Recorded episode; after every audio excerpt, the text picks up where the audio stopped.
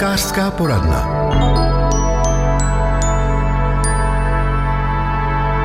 O pěstování révy vinné ve vyšších polohách si dnes budeme povídat s instruktorem Českého zahrádkářského svazu Janem Kratochvílem. Jak vysoké polohy to jsou, do které nadmořské výšky vůbec můžeme pěstovat révu? Obecně můžeme říct v nevinařských oblastech, to znamená 250 až 500 metrů nad mořem. Jsou to ty oblíbené české pahorkatiny. Jaká by měla být odrůdová skladba do těchto poloh? Protože jsme zahrádkáři a vždycky máme na zahradě jenom pár keřů, tak se snažíme vybrat ty nejkrásnější a nejchutnější, to znamená stolní odrůdy a těch je ohromná škála. Dneska jsou vyšlechtěny stovky odrůd a my jsme rádi, když my jich můžeme ochutnat pár desítek, takže těžko budeme jmenovat jména, ale budeme se snažit, aby ten hrozen byl krásný, vizuálně, aby byl chutný a aby taky včas uzral. Takže právě, aby byl vhodný do vyšší nadmořské výšky. Ano. Nejlepší je asi zeptat se nás zahrádkářů nebo sousedů, kteří pěstují revu, a samozřejmě vydáváme i nějaké materiály zahrádkářské, kde je odrůdová skladba, kde je napsáno doba zrání, jak ten hrozen vypadá, jakou má barvu, jak je odolný vůči chorobám. To jsou důležité znaky. Pochopitelně, i když si vybereme tu správnou odrůdu pro vyšší polohy, musíme jí vytvořit také ty správné podmínky. Jaké v tomto případě? My zahrádkáři máme tu výhodu, že i když jsou to polohy pro vinaře neskutečně vysoké, my máme v těch zahradách mikroklima, to znamená u stěn, u zídek, někde u chodníků, kde jsou kameny, kde je nějaké betonové desky, kde jsou pergoly. A tam je úplně jiné, dá se říct, podnebí, než v okolí, a nebo dokonce na volných prostranstvích, na polích, jako je to na Moravě. Takže my díky tomu mikroklimatu můžeme pěstovat odrůdy, které nám zrají až do začátku října. Kdy si vysadíme révu a jak se o ně potom budeme starat? Můžeme i na podzim, ale nejlépe je z jara v dubnu. Když se ohřeje půda a když už máme záruku, že bude přijatelné počasí. A tam hlavně připravit tu půdu tak a i tu rostlinu, aby nám nakonec při tom rašení nenamrzla, protože přichází pozdní jarní mrazy, no a ty nám to můžou ta vyrašená očka zničit. A jak budeme révu chránit? Tím, že přes vyšší dvojadrátí, kde máme už nařezané tažně a nařezané čipky, přihodíme jakoukoliv folii nebo nějakou houni a pod to můžeme dát akumulátory tepla, to znamená vědra s vodou, desky, kameny, co akumuluje teplo ve dne a v noci, když třeba přijdou ty pozdní mrazy, minus 3, minus 5, tak není tam nás. Stačí opravdu ochránit tuto revu na pár dní na tu nulu a plus málo nad nulou. Pokud jde o choroby a škůdce, hrozí ve vyšších polohách révě víc nebezpečí? Vinaři se bojí špačků, my se bojíme kosů. Těch špočků u nás ty nálety nejsou, ale kosí rodinka, když se nám dostane na zahradu a máme tam pár keřů, tak nám dovede zdevastovat během několika dní celou úrodu. No a pak přijdou plísně, ale s tím si dovedeme poradit, protože máme odrůdy ve směs, tedy, který mají vyšší odolnost vůči plísním a tam stačí jeden postřeh a dokonce můžeme i používat prostředky, které jsou čistě ekologické na bázi třeba jedlí sody. A proti kosům máte nějaký tip, co bychom proti nim mohli použít? Proti kosu máme jednoduchý prostředek. Chce to trošku práce. Dneska v každém marketu prodávají takzvané zeleninové sáčky. A když člověk má tu chuť a tu výdrž, tak na každý hrozen nasadí sáček a kosové chodí kolem jako kolem horký kašle, ale nezhodnou si. Dům paní Jany Černé v Trpístech na Tachovsku je vyzdobený jejími vlastními výtvory. Maluje, vyřezává, šije a také plete nejrůznější věci z pedigu. Martina Sihelská je zastihla právě u této činnosti. Paní Jana Černá má v rukou různé, to jsou proutky, to vypadá jako ohebné špejle. To jsou stojínky, které se připravují před pletením, aby jsem mohla vlastně na ty stojínky eh, namotávat pedek. Tím vytvořím košík. Takže je to vlastně jako taková osnova? Ano, je to taková osnova. Jak to začíná ta práce? Vy tady máte tady na stole udělané takové destičky s dírkama, které mají Můžu? Takhle no. různé motivy, já to otočím a to jsou vlastně kolečka, oválky a v tom jsou, je to vyřezané motivy květin? Ano, je to glavír, teda glavíruje se to a jsou to dna na košíky a jsou z různých materiálů. My budeme, vážení posluchači, dneska plést z pedigu. Vlastně bychom měli tento materiál také představit. Pedig vzniká z brazilské nebo azijské lianovité palmy a je to vlastně něco jako ratan, akorát je to vlastně tenčí. Jo, jsou různé šířky toho pediku od jednoho milimetru, pak to jde nahoru. Dalo by se říct jako třeba nějaká rákosovitá tráva? Ne, je to vyloženě z palmy liana. Liana, liana. No ale ona je tvrdá. Jak teda chcete no. z toho plést potom ten košík? Ten pedik mi přijde v takových kolech, klubkách, vlastně kolech, které si rozpletu a nachystám si je po třech a potom to vlastně namáčím. Musíte to namočit všechno? Ano, všechen vlastně pedik namáčím, aby změkl a aby se s ním dalo lépe pracovat. Oni vám tady ty proutky vysí vlastně z garniže ano. dolů a jako záclona a je to taková vlna, rozpuštěné to kolo ano. A vypadá to hezky. Aby se to vlastně lépe potom zpracovávalo, se to natáhne, tak jsou hodně u sebe, já to musím potom rozdělit. Vytáčet. Ano. Tak začneme si dělat tu podstavu. Co je první? Ty stojínky vlastně si nachystám na výšku toho košíku, který budu plést a dám si ho do vody. Tak a teďka počkáme pět minut, než se pedik rozmočí. No, vydá pět minut, uteče jako nic. Už si jdeme šáhnout do té vody. Je to měkké? Ano, už, už je to měkké, už se to poddá. Už se to ohýbá. Dali jsme do vody ještě další, delší pedik. Tak a co teďko? Teď si vezmu ty stojínky a budu je zaplétat do dna. To znamená, že tu stojínku strčím do té dírky, která je tam připravená a zapletu ji za další stojínku. Ze spoda nebo z vrchu? A ze spodu toho košíku, který potom vznikne nebo pod nosu. Takže do všech dírek se teď dají takzvané stojinky a budou se zapletat. A já koukám, že tady máte ještě nářadí. Co tu všechno máte, co potřebujete? Ano, mám tady štípačky, a pak kleště, kterýma potřebuju vlastně pedik ohýbat a šídlo. A já jsem si všimla, že ten pedik není jenom jako kulatého průměru, ale že máte také placatý. Ano, ano, placatý a říká se mu šény, jsou to šény a jsou různé šířky a ty používám taky vlastně na do dekorování toho koše z boku, aby to bylo hezký. Já to vidím, ano, tady na boku, no to vypadá vlastně jako stužka propletená. Ano, ano, přesně, jako stužka. A tady v té krabici níže, když takhle zalovím, tak tady máte ještě nějaké jako barevné pedigy. Pedik se dá koupit i barvený, různé barvy, zelená, modrá, prostě co si vymyslíte, tak tam se dají koupit. Takže můžete vlastně vplést do toho nějaký motiv barevný. Ano, ano, dá se to žíhat, je to moc hezké. Co všechno jde plést z pedigu? Takže podnosy na kávu, ty dělám já hodně teďka, nebo trojtalíře na Vánoce na cukroví, obaly na květináče, košíky, ošatky na ovoce, no cokoliv, no, co si člověk vymyslí, nebo nějaké sochy zvířátka. Jak dlouho vám to trvá, než upletete třeba tenhle podnos, má asi 30 cm, v průměru je vysoký, dejme tomu 7 cm, je to moc hezké. A jak dlouho ho pletete?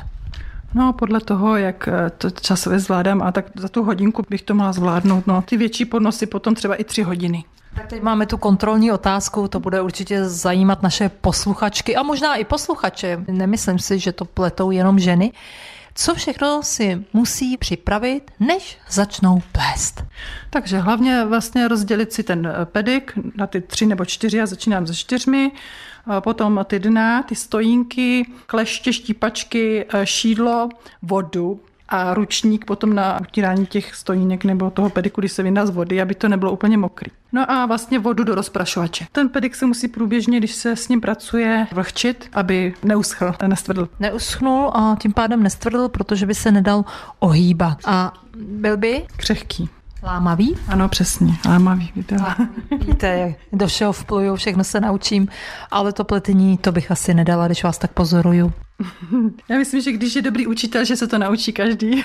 K paní Janě Černé se s Martinou Sihelskou v některém z dalších hobby magazínů speciál určitě ještě podíváme, protože, jak už bylo řečeno, pletení z pedigu není jejím jediným koníčkem. Hobby magazín Vše o bylinkách. Zmijovec jako léčivka. Mnohé tahle informace překvapí, ale opravdu je to tak. Potvrdí nám to bylinkářka a farmářka Štěpánka Janoutová. Spoustu našich posluchačů mě má doma a tuhle informaci zajímavou o tom, že nejsou jen krásné, ale i léčivé, neznají, takže se chci o ní s vámi podělit. A v čem nám tedy zmijovec pomůže? Zmijovec byl nejdříve využíván domorodými obyvateli, kteří ho používali jako potravinu, ale i jako léčivo. Pojídají jejich hlízy. Léčivé jsou i listy a používají je teda v tradiční medicíně proti kašli, proti astmatu, při menstruačních potížích, na třeba problémy s hemeroidy, s kožními potížemi a při různých zánětech v těle. Říkáte, hlízy zmijovců jsou jedlé, znamená to, že ji můžeme vykopat, umít a konzumovat? Domorodci to tak dělají, oni nekonzumují čerstvé, protože ty čerstvé by mohly poškodit právě sliznici v zažívání, takže oni je suší a melou je třeba na mouku, kterou dále zpracovávají, nebo je i pečou a mohou je i macerovat třeba v alkoholu. A i ta hlíza takto upravená tedy prospívá našemu zdraví. Mělo by to tak být, protože oni to tak používají. Vy sama pěstujete zmijovec nebo pěstovala jste ho někdy? Moje babička ho pěstovala a v laboratoři, kde jsem pracovala, také ho šéf pěstoval a strašně mi fascinoval jeho vzhled. Byl na vysokém stonku a na tom byl takový jakoby deštník s těma jeho listama a ten stonek, který on měl, tak právě připomínal tělo hada. Zelený vlastně byl a na tom byla kresba hnědá. Na jaře potom nejprve vyrašil květ, který teda byl velice... Uh, nebo... No zapáchá to, zapáchá. ano, přesně tak. A páchne právě po hnící masu, protože zmijovníky a užovníky právě využívají toho zápachu, aby přilákali opilovače a těmi opilovači není nikdo jiný než mouchy. Takže mouchy si myslí, že je tam tlející maso, že do něj nakladou vajíčka a takhle je ten zmijovník přiláká, aby byl opilen. Jak bychom se měli o zmijovec starat? Zmijovec vlastně po odkvětu tak vyraší teprve až potom deštník těch listů, který jsem hovořila, který je velice dekorativní a ten tam vydrží až do podzimu. Na podzim ta nadzemní část odejde a zůstane nám jenom hlíza. A ta hlíza se nám každý rok zvětšuje a vlastně až v určité velikosti, v určité stáří nám vykvete. Není to, že si koupíme malou hlízu nebo pořídíme malou hlízu a hned nám pokvete, musíme mít s ním trpělivost. A tahle ta hlíza právě se může použít k jídlu nebo k léčbě. Vy jste mi říkala, že i potravinářské zemědělské výrobky z těch hlíz jsou už u nás k dostání. Ano, dokonce si můžeme koupit neklorické potraviny ve formě těstovin, rýží nebo mouky. Je to takzvaná konjaková mouka nebo konjakové těstoviny rýže a jsou neklorické. A můžeme si pořídit i doplňky stravy, které jsou právě z téhohle zmijovce a pomáhají snižovat nadváhu. Na těchto výrobcích pravděpodobně najdeme návod na užívání, jak užívat zmijovec, pokud si ho pěstujeme sami. Já bych si o tom zjistila ještě více informací, než do posud vím, aby jsem neudělala nějakou chybu. V případě léčby bych se asi obrátila na odborníka ještě pro nějaké přesnější informace a určitě teda musíme ten hlízu zpracovat, pokud bychom ji chtěli používat s tím, že ji musíme usušit, aby jsme si spíše neublížili. Takže raději neexperimentujte a najděte si případně někoho, kdo už se zmijovcem jakožto léčivkou má nějaké zkušenosti. Český rozhlas Plzeň, rádio vašeho kraje. Hobby magazín Zveme vás. Vinaři z různých vinařských podoblastí Čech a Moravy se zítra v sobotu 26. srpna sjedou do Mariánských lázní na pátý ročník tamního festivalu vína. Na Mariánsko-lázeňské kolonádě představí to nejlepší ze své aktuální produkce. Akce potrvá od 12 do 22 hodin, chybět nebude kulturní program ani dobré jídlo k vínu. Tradiční křimické slámování se uskuteční v sobotu 2. září v Zámeckém parku v Plzni Křimicích. Pokud se chcete zapojit do volné tvorby slámových figur, přineste si vlastní nůžky a kleště. Vstupné je dobrovolné, začátek ve 14 hodin. Slámování doplní stánky s lidovou tvorbou a občerstvením. Na Sokolovskou nejen 50 zvou na 2. září turisté ze Sokolova. Připravili trasu 50 kilometrů se startem od 5.40 do 6 hodin 15 minut ve střední škole živnostenské v Sokolově a trasy 7 až 32 kilometrů se startem od 6.45 do 9.30 na Sokolovském vlakovém nádraží. Turistický pochod Rozhlasová 25 se koná v sobotu 2. září. Start je od 8 do 10 hodin před budovou Českého rozhlasu na náměstí Míru v Plzni. Cíl tamtéž do 16 hodin. Trasy o délce 25 a 12,5 kilometru povedou kolem přehrady České údolí. V cíli vás bude čekat opékání špekáčků a ve 13 hodin také autogramiáda hokejistů extraligového klubu Škoda Plzeň. Na Zbyrožský puchýř se můžete vypravit v sobotu 9. září. Start je od 8 do 10 hodin v Městském muzeu Zbyroch, trasy 17 a 8 kilometrů. Hobby magazín Houbařské okénko. Jakmile v houbařském okénku řekneme slovo babka, většině z vás určitě naskočí z paměti hřib žlutomasí. Taková nic moc houba to je, ale sníst se dá. Mikolog Zdeněk Hájek nám dnes připomene nejenom babku, klasickou babku, ale i některé další z jejího okruhu. Které to budou? Dnes budeme povídat o hřibu žlutomasém, lidově babka, pak hřibu uťatovítrusém a o hřibu sametovém. Když to vezmeme od toho hřibu žlutomasého, zopakujme si, jak vypadá. Hřib žlutomasí houbaři ho určitě dobře znají. Je to střední houba, nejdříve má tu hlavičku takovou polokolovitou, pak ploše rozprostřenou. Barva klobouku je taková šedohnědá, šedobéžová, až úplně dost tmavě hnědá a ten povrch je při pozorném pohledu jemně sametový, není úplně hladký. Ze spoda rourky jsou zářivě žluté, je to taková živá barva, a později nabírají takový na olivovělý tón. Třeň je nahoře nažloutlý, směrem k bázi nabírá červený nádech až i vínový. Na řezu je ta houba trošku červenající a má takovou jakoby nakyslou chuť. Hřib uťatový trusí je tomu žlutomasému hodně podobný, pro houboře je to pořád babka. Tak ono se to dá dobře rozlišit mikroskopicky, ovšem i makroskopicky. Hřib babka v raném stádiu, poměrně brzy, mu rozpraskává pokožka klobouku na takové nepravidelné políčka a v té véžové nebo šedé nebo šedohnědé až hnědé barvě v těch prasklinkách prosvítá červená nebo načervenaná barva. Pokud ten červený odstín tam nevidíme a zůstává to bílé, tak to bude z největší pravděpodobností hřib uťatový trusí. Ono totiž tento druh byl rozlišený až v posledních letech, dříve se tomu nevěnovala taková pozornost. Takže, jak jsem říkala, pořád babka. Jak vypadá poslední z naší trojice, tedy hřib sametový? Hřib sametový, ten je pro nás nejkouzelnější. Tomu hlavička vůbec nerozpraskává, zůstává jednolitá, temně hnědá, roste také později k podzimu a tím pádem vydrží déle, než se začne kazit. Všechny tyhle babky jsou jedlé. Ano, všechny jsou jedlé, prakticky houba si s tím lámat hlavu nemusí, ovšem je třeba dát pozor při zpracování. Pozor na co? Objevily se v posledních letech varování, že bychom babky neměli sbírat, že velmi brzo lesniví a mají rakovinné účinky, ta plíseň, myslím. Je nutno upozornit na to, že si babku musíme sbírat hned, když pěkně vyroste, nesmí být přestárlá a hlavně na těch zářivě žlutých rourkách na spodu klobouku nesmíme vidět žádný šedý odstín, což nastává velmi brzo a to je právě ta plíseň píseň, která nám může způsobit velké potíže.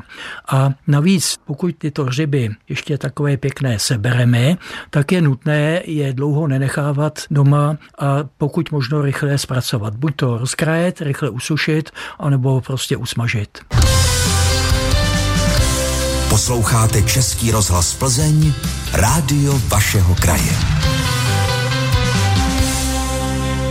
My Češi a houbaření prostě patříme k sobě. Co mě by zajímalo, jestli učitel odborných předmětů hotelové školy v Plzni na Borech a šéf kuchař Gourmet klubu Bezejmená Martin Havlík jako kuchař profesionál, jako šéf kuchař profesionál také houbaří a nebo jestli houbová jídla připravuje až potom z donesených, případně koupených hub. Houby se přiznám, že to je trochu vášeň. Jakmile začnou růst, tak já jedu rovnou z práce v oblečení z města rovnou do lesa, do mlází, plazím se tam v jehličí a sbírám, co to jde. Měl jsem to štěstí, že můj dědeček byl výborný houbař. Tady na Jižním Plzeňsku dokonce i laníže jsme našli letního několikrát a různý druhy holubinek, který už dneska bohužel nevídám v tom lese, ale přiznám se, že to sbírání mě baví moc. A které druhy hub sbíráte? Nejvíc v posledních letech nacházíme klasické bílé hříbky, pak takové ty hříbky hnědé a na ty ostatní už v mrazáku moc místa nezbývá. Jsem tam nějakou bedlu, našli jsme dokonce obří píchavku párkrát, křemenáče, no, ale jinak potom opravdu nestíháme to všechno zpracovat. Takže houby hlavně zamražujete? Když už zamražu, tak velmi narychlo. Já vím, že asi nejsprávnější varianta je předem povařit, ale já to nemám rád. Mně se zdá, že prostě ztrácí na té své vůně kvalitě, takže já je v den, kdy je sbíráme, tak je očistím, nakrájím a zamrazím je vlastně na pekáči, tak aby ty jednotlivé kousky byly od sebe oddělené, aby se mi neslepily co nejrychleji a pak je nerozmražuju, pak je dávám rovnou mražené do toho jídla, aby odpadla ta fáze rozmražování, kdy mi přijde zase, že jako rozbřednou, ztratí barvu a tak dál.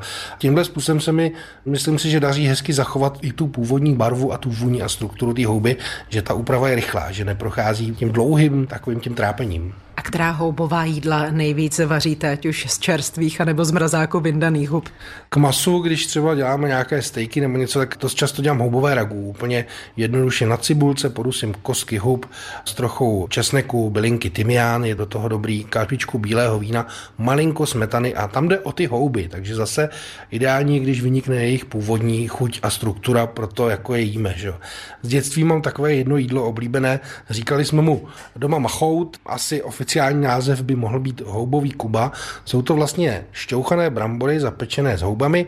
Dělalo se to tak, že se na sádle orestovala cibulka a pak na té cibulce namočené sušené houby. Pamatuju si, že nejlepší to bylo z hnědých hříbků, takzvaných podobáků nebo sameťáků. Zase asi to nebude úplně botanicky správný název. To se krátce purusilo, pak se to smíchalo s česnekem, šťouchanými brambory, trochou mlíka a majoránkou a zapeklo se to do zlatova v troubě. Mělo to takovou křupavou hnědou kůrku, uvnitř to byla vlastně krémová bramborová kaše, velmi výrazně ochucená těmi houbami a česnekem a to se jedlo s kyselým mlékem k večeři a bylo to vynikající. Které koření se hodí k houbám, abychom podtrhli jejich chuť a nepotlačili ji? Tak úplně stačí klasické základní, to znamená sůl, pepř. Hodně dobré je třeba bílé víno, suché bílé víno a pak nějaké bylinky. U nás se tradují takový ty jemnější, jako třeba petrželka, a když se podíváte třeba do Anglie, tak tam už je to ten tymián, rozmarín, takové ty kořenitější. A přidáte i některá další jídla z hub, která doma vaříte své rodině? Rodina je strašně vybíravá, tam jako kuchař narážím na konzervativnost a tam opravdu se svým kuchařským experimentátorstvím se nechytám, tam chtějí klasiku. Nejlepší je řízek nebo pizza, ale když vařím pro hosty a těch hub je opravdu hodně, tak je třeba zavaříme jak na kyselo, nebo uděláme pesto, nebo si připravíme takovou pomazánku na rozpečenou bagetku, ty houby prostě rozdusíte na cibulce s trochou česneku, bílého vína, úplně do měka, přidáte trochu trochu olivového oleje nebo nějakého kvalitního, ještě horké dáte do sklenic, a pak to vydrží v lednici pár týdnů a když to dáte na salát s rozpečenou bagetkou, tak je to vynikající. Výborná je třeba houbová palačinka, orestujete houby, přidáte je do palačinkového těsta s trochou parmezánu, uděláte takovou silnější palačinku, nakrájíte na plátky, zase máte výborný sytý jídlo vlastně na večer se salátem, no a nebo potom jako součást jídel, že omáčka, asi klasická houbovka, my děláme trošku na kyselo se smetanou, tam ani nemusím mít maso, stačí mi jeden, dva knedlíky, ale hluboký talíř té omáčky.